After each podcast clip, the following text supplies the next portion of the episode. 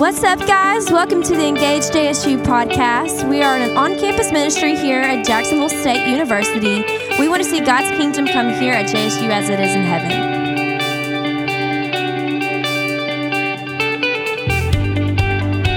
Amen. You guys can grab a seat. If you have your Bibles, feel free to open those up or turn those on to Judges chapter 6. That's where we're going to be tonight.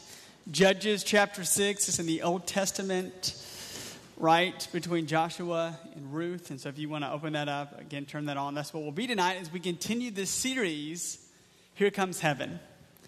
And so if you weren't with us last week, or rather two weeks ago, let me just give you a very quick 60 second recap to get you where we're at tonight.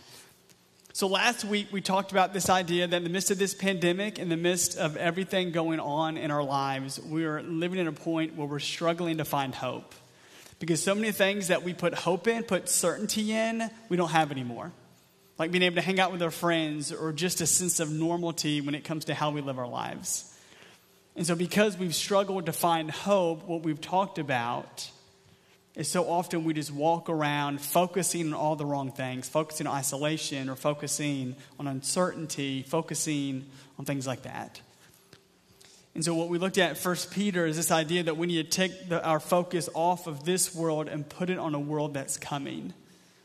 To focus on the time where heaven will come down to this world and we'll get to experience a world free of isolation, free of uncertainty, free of pain, and all the stuff that it's so easy for us to focus on today. And because we are people who take the form of our focus, it's important that we know where our focus is because that will determine how we live our lives. And so last week we kind of wrapped up with this kind of bottom line for this series in a sense that says if you have heaven, you have hope. And so that's where we kind of ended last week. And so tonight, what we're going to do is kind of start this journey of talking about so many things that we focus on during this pandemic that we shouldn't, and where we need to set our focus so that we don't take the form of something that doesn't represent who we are as Christians. So that's where we'll be tonight.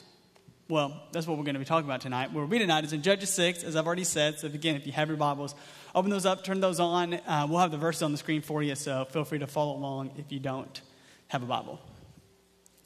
So, my sophomore year in college, first semester, was a really dark time for me emotionally. So, that September, almost exactly this time of year, I broke up with a girl who I had been in a relationship with for over a year. Found out in October that she was dating another guy. And because I had rushed into that relationship to kind of escape the pain of a relationship I was in before that, I found myself really getting over two girls at the same time. Would not recommend that. DT Dub, ever think about pushing emotions aside doesn't work well. Uh, so yeah, definitely went through a, a, pretty a pretty dark time. Um, so after a few months of loneliness and a New Year's Eve party that I won't ever forget because I was literally the only single person there, I started to get a glimmer of hope. Because that January on a Saturday, I get a text from some of my friends. And see, they were off visiting somebody in a college that was a few hours away, and they sent me a text because they said they had met this really great girl who they thought would be a really great match for me. Now, I usually wasn't the type of person who enjoyed my friends, right, kind of blindly putting me together with people who I didn't know. But, you know, I was kind of overspending Friday nights with my friends Ben and Jerry. So at this point, I was, I was, I was okay. I was, I was good giving this a shot.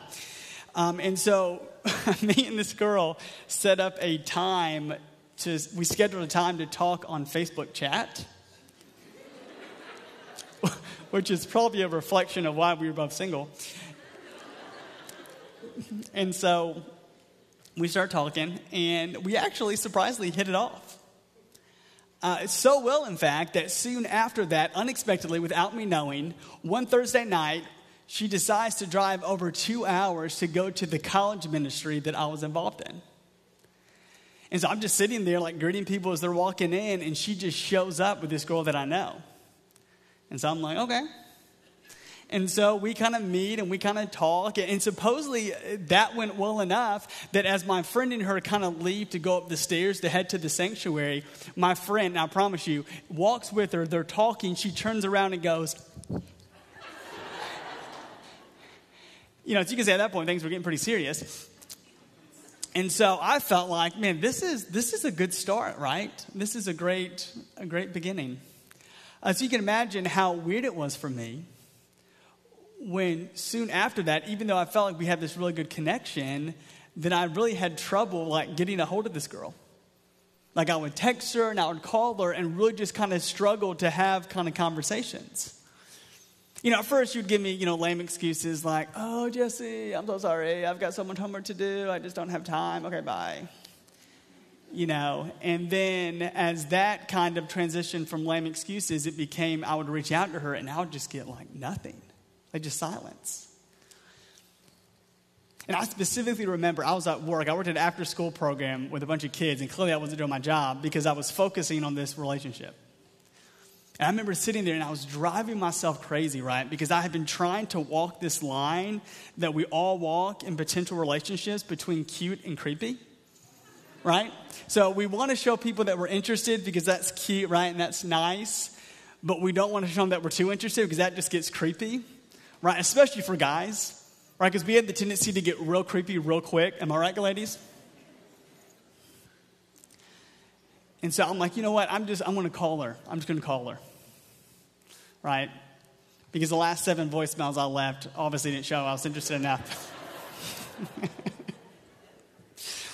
and so I remember calling her, and it rang, and it rang, and it rang. And then all of a sudden, I get the voicemail. And I left her one more voicemail. And I remember this time, though, when I hung up the phone, I thought to myself, I'm done right? I'm done calling, I'm done texting, I am done caring. Because clearly, this girl is not interested in me. Right? Clearly, she's not pursuing me. Clearly, she does not want to be around. She does not want to be in a relationship with me. I mean, so, I mean, even though I was reaching out to her, she was not responding to me. And I was like, I'm finished. I'm done. Right? Clearly, this girl isn't somebody who wants to be around, and so I am done caring about this anymore. And see, as we jump into our passage tonight in Judges chapter 6, how I felt in that relationship with that girl is how I believe the people of Israel feel in their relationship with God. Because as we kind of jump into the story, what we're going to, the context of this is that for the last seven years, they feel like God has ghosted them, right? Just like that girl had ghosted me. Because for seven years, God's people have been taken advantage of, they've been hurt, they have been suppressed by these group of people called the Midianites. And so, even though it felt like at one point God cared, even though it felt like at one point he was invested in the relationship, it seems like now he's not because they don't know where he is or why he's not stepping in to do something about this. To them, it seems like God is just out of the picture. And so, because they don't know where God is, you can imagine how they're struggling to find any kind of hope as they live their day to day lives. That's what so many people, as we jump into this story, are feeling. And so, what we're going to do is we're going to focus on one of them. And his name is Gideon. And you probably heard Gideon's story a lot, but we're going to talk about from an angle that I'm pretty sure you probably never heard of before. And so let's begin looking at Judges chapter 6, verse 11, and see how we can find hope from this passage.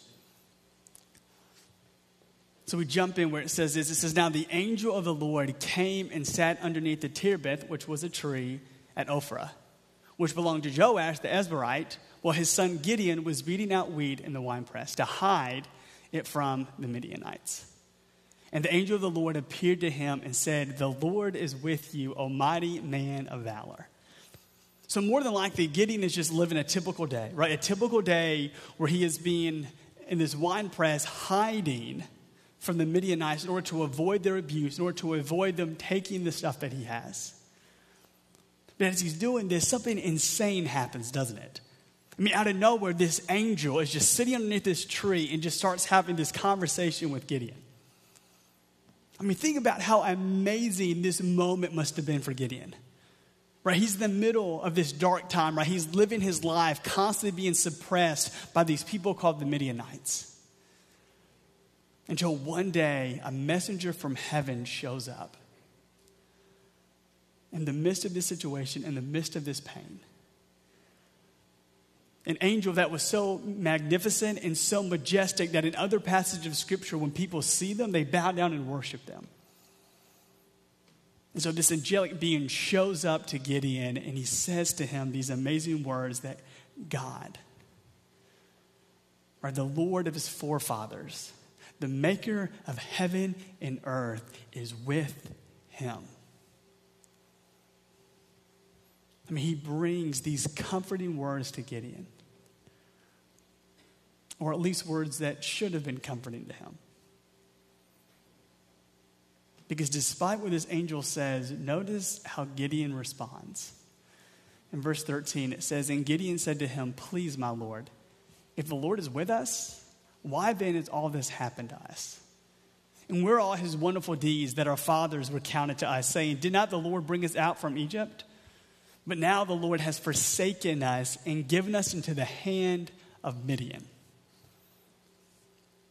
I mean, Gideon, tell us how you really feel, man. I mean, this guy is bringing it. I mean, this heavenly, majestic being is standing right in front of Gideon. And even though this should have been this amazing moment, Gideon doesn't really care. Because he's looking at this angel and he doesn't really comprehend or at least take what they're saying because he doesn't believe what they're saying is true. And based upon what we've talked about, can we really blame them? Because for the last seven years, to Gideon, God has been nowhere. God hasn't been anywhere in the picture. So even though when he was a kid, when his parents used to put them to bed, they would tell him about the stories of the things that their God did, how he would he delivered them out of Egypt, how he parted the Red Sea, how he provided manna in the wilderness, how he provided water when they were thirsty. And Gideon is thinking, throughout my life, I've seen no parting sea, I've seen no manna from heaven, and I've seen no water. I've seen nothing. And so you're trying to tell me that God is here because I don't see it. In this moment, Gideon doesn't believe what this angel is saying. Because based upon everything that he's experienced in his own life, it doesn't seem to be true.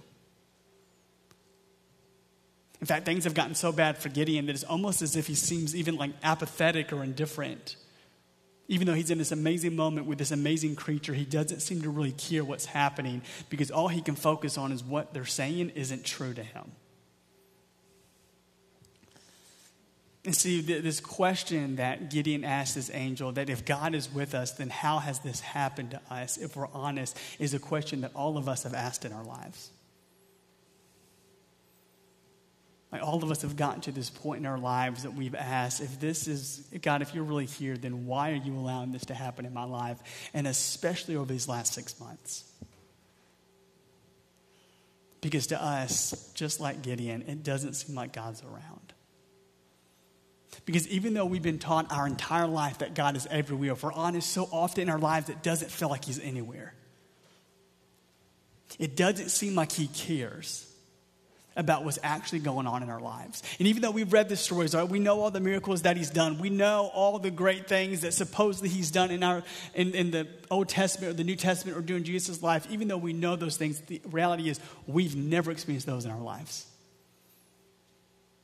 We've never seen God show up and do something miraculous. And because we haven't seen God around, because God hasn't been near us, we don't really feel like He cares about us.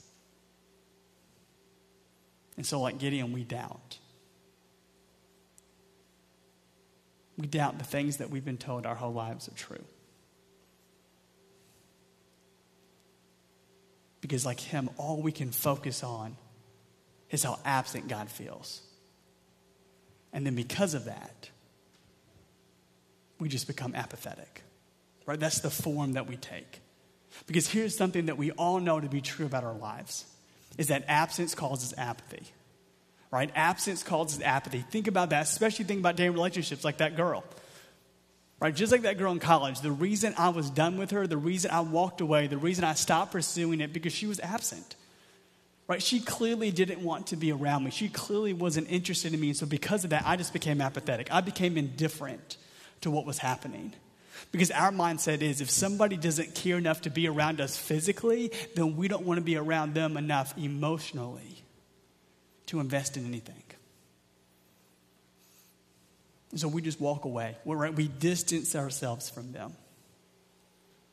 Because if they don't care about us, why are we wasting the time caring about them? And so often, what we don't realize is the exact same thing is true in our relationship with God.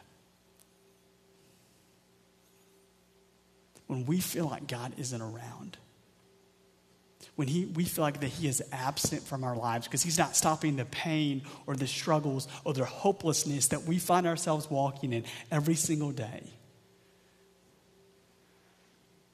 then we get to the point that we just want to distance ourselves from him right we stop praying we stop reading the bible we stop going to church we stop caring because if god doesn't care about us why in the world should we care about him because in our minds, God's absence has made us apathetic. So we're done. So we'll go through the motions, we'll show up, but we're done. Because God doesn't seem to be around. And I know that's how so many of us feel tonight, especially with everything that's been going on in our lives. We're done. like Gideon, we doubt that what the words of God say are actually true. We feel like God has forgotten us. We feel like God has walked away from us. We feel like God doesn't really care about us, right? So, what that means is that when people tell us, oh, God's in control, when people tell us, oh, man, God loves you, when people say, don't worry, all things work out for good, that doesn't comfort us. That just frustrates us. Because from everything that we've experienced in our lives, those words don't seem true. So as Gideon is standing here in this wine press, hiding from the very people that God refuses to get rid of, he feels how so many of us feel tonight. Like God has abandoned him and that God doesn't care about him. And so, in this moment, as Gideon doubts the words of this messenger from God, we see that something else happens. Because as Gideon is sitting there, not believing that this is true, the person who is doubting him, or rather, the person that he is doubting, decides to speak up. He decides to enter into this conversation and to meet Gideon exactly where he is, because look what it says in the next verse. It says, and the Lord, right? This is not the angel of the Lord anymore. This is the Lord. This is God who is talking. It says, the Lord turned to him and said, Go in this might of yours and save Israel from the hand of Midian. Do not I send you? And he said to him, Please, Lord, how can I save Israel? Behold, my clan is the weakest in Manasseh, and I am the least in my father's house. And the Lord said to him, But I will be with you, and you shall strike the Midianites as one man. And so, the midst of this moment where Gideon is struggling to find hope, the God of heaven stoops down to engage in a conversation with him. And we see the first thing that he does is he gives Gideon a purpose, doesn't he? He says, Gideon, I'm going to use you to rescue my people from the Midianites. You're going to be the instrument that I use. And then when Gideon starts questioning his qualifications, God then responds with a promise. A promise to Gideon that says that as you do this, I will be with you. A promise that says no matter what happens, I will be with you every step of the way. So in this moment, God meets Gideon right where he is, right in the mess, right in the pain, right in his situation, right in all of his doubt. And what God does is he uses his words to correct Gideon's emotions. God uses his words to correct Gideon's emotions because what he says to him is despite how you feel, Gideon, I am with you. I'm right here. And I will continue to be with you every step of the way to protect you, to root for you, to fight for you, to love you. Gideon, I will be with you. You never have to be afraid. And the same promise that God makes to Gideon is the same promise that Jesus has also made to us. Because in John chapter 16, Jesus is about to go to the cross and he's hanging out with his disciples. And he tells them that he's leaving. And they have no idea what's happening. I mean, they're just like, what's happening? How are you leaving? We don't know. Right? I mean, they're just so confused. And Jesus says, you know what? It's actually, you don't need to stress about this. You don't need to worry about this because actually it's a benefit that I leave. Because he tells them that when I leave, then God's Spirit is going to come. And God's Spirit being with you is better than me being next to you. And the reason that's true is because God's Spirit lives inside of us. And because God's Spirit lives inside of us, that means that God is always with us that He is never absent. That God is with you even during the darkest moments of your life, even when you can't feel Him, even when it doesn't seem like He is around, because His Spirit dwells inside of you, He is always there, forever, no matter what. And so, what that means is that when we find ourselves being apathetic because we feel like God is absent, just like Gideon, we have to allow God's word to correct our emotions. We have to let God's word remind us that God is always with us because the Spirit lives inside of us. He is always here. He is always with you. He is always fighting for you. He's always guiding you. He's always protecting you. He's always here, so you never have to be afraid. And tonight, what I'm asking you to believe by faith, one day uh, you will know is true because of sight. Because a time is coming that John tells us in the book of Revelation A time is coming when God's presence is going to be so real and so radiant that it will illuminate every single thing that we see. In fact, in that day, he tells us the sun won't be anything that we even need to worry about anymore because in that moment, God's presence will be our light. Because the day is coming, he tells us, when God will no longer dwell in the heavens like he does now but a day is coming when God will dwell with his people. Well, God will be right in front of us. And we never have to question where he is. Because in that day, it will be like when Jesus came, right? When God, with us, Emmanuel, stepped out of heaven into a manger.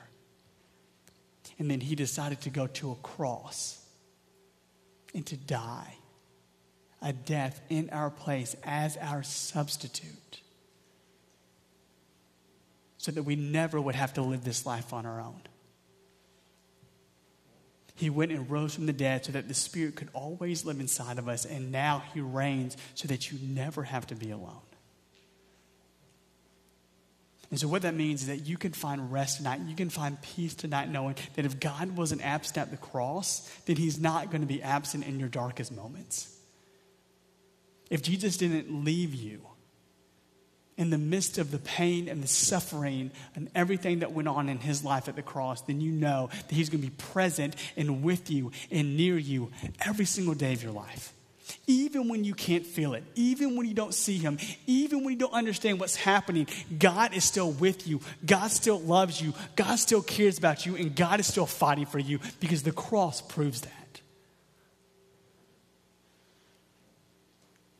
And so, what that means for us is in our darkest moments where we feel like God is nowhere to be found, we can get so focused in on trying to find Him around us that we forget that God is already inside And please don't confuse God's silence with His absence. Because God wasn't the first one to talk in Gideon's story. And he might not be talking right now in yours. But that doesn't mean that he's absent. Because the same promise that he gives Gideon is the same promise that he gives us that he is with us no matter what. But if you remember, God doesn't just give Gideon a promise here, God also gives Gideon a purpose, doesn't he? And that purpose was to deliver his people from the hand of the Midianites. So, what that means is in this moment, this is big, is that God isn't just giving Gideon hope, God is also wanting Gideon to give hope. Right? Because God tells him, Look, you are going to be my presence.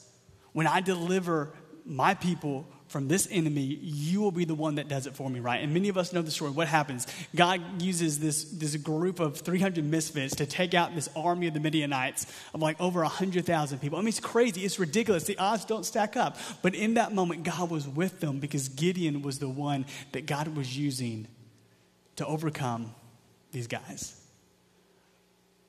And this is big. Because what that means is in this moment, God is giving Gideon hope so that he can give hope to other people. And so, as those who belong to Jesus, what we have to remember is that we encounter hope not just for ourselves, we encounter the hope that's found in heaven so that we can share that hope with others. So that we too can be God's presence in this world. That we too can represent Him to a group of people who are struggling for hope, who are struggling to survive, who are struggling to find purpose. That is what we're called to do. In fact, I love a quote by a writer named David Fitch. This is what he says right here. He says, faithful presence means the reality that God is present in the world and that he uses a people faithful to his presence, what? To make himself concrete and real amid the world's struggles and the pain. What David Fitch is saying is that how God becomes concrete and real in the midst of the pain, in the midst of the suffering in this world, is you. Just like Gideon, God is calling you to be the one that represents Him in the midst of this pain, in the midst of this pandemic. And so, what that means is the reason that God right now might be silent is because He's calling you to be His presence. He's calling you to be the one to show people what it looks like to trust in God even when you can't see him.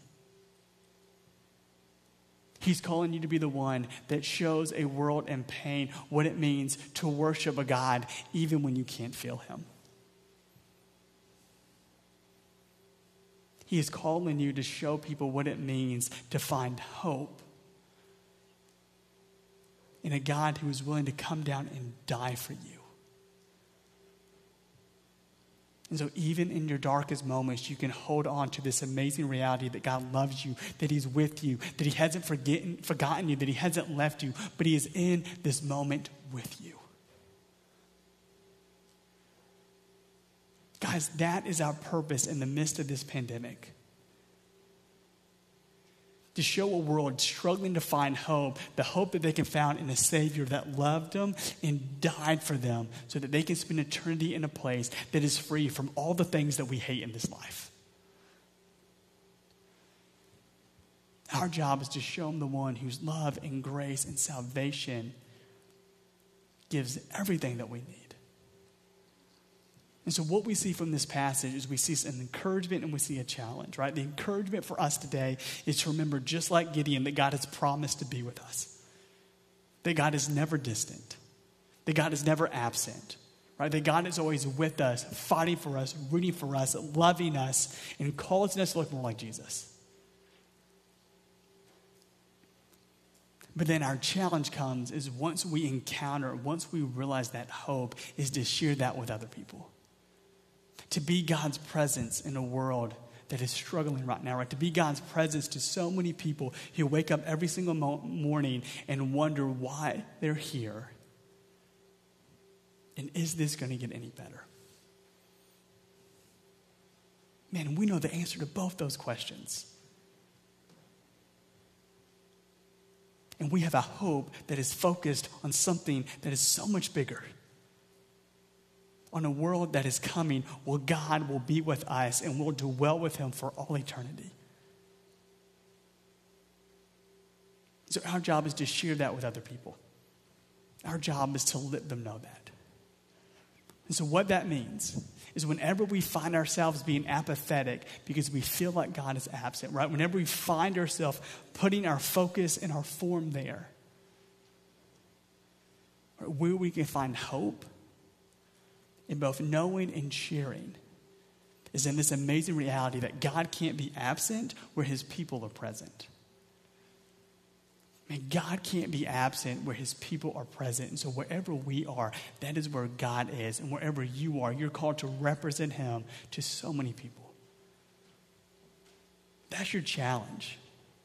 That's your purpose in the midst of this pandemic. So as we wrap up, this is what I want you to do this week.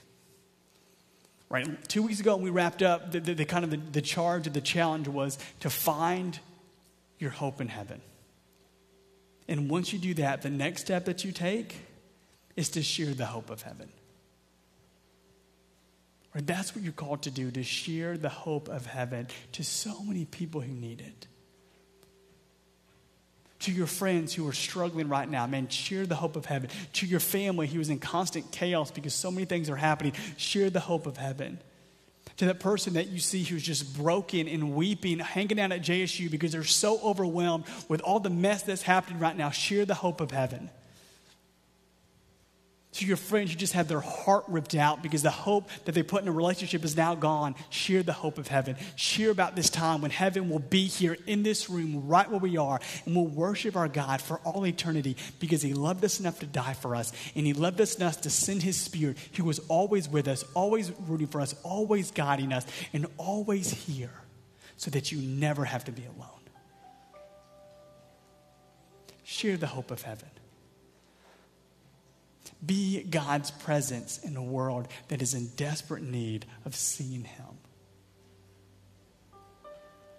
And as you do, remember that God is never absent. Allow God's word to correct our emotions. Because God can't be absent, where the people He loved and died for are present. Let's worship that God tonight. Father, thank you. Thank you that you're a God who pursues us. Thank you that you're a God who died so that we could be here in this moment, in this room. So that we could stand here tonight, God, with, with wounds and with scars and with emotions and with all of the chaos that is happening, Lord. There's so many of us here tonight. And if we're honest with you, God, the, the, past couple weeks, the past couple of days, maybe even the past couple of years, you have felt further than the moon from us. But tonight, God, we want to remember the truth found in your word. The truth of Scripture that you are a God who lives inside of us and you are always with us if we have followed Jesus and we've given our lives over to Him. And for some people here tonight, God, maybe they've never done that. Maybe they grew up in church. Maybe they've even, you know, said a prayer. Maybe they've even been baptized before, Lord, but they're realizing for the first time in their life that they've never experienced God's presence because they've never truly given their life to Him.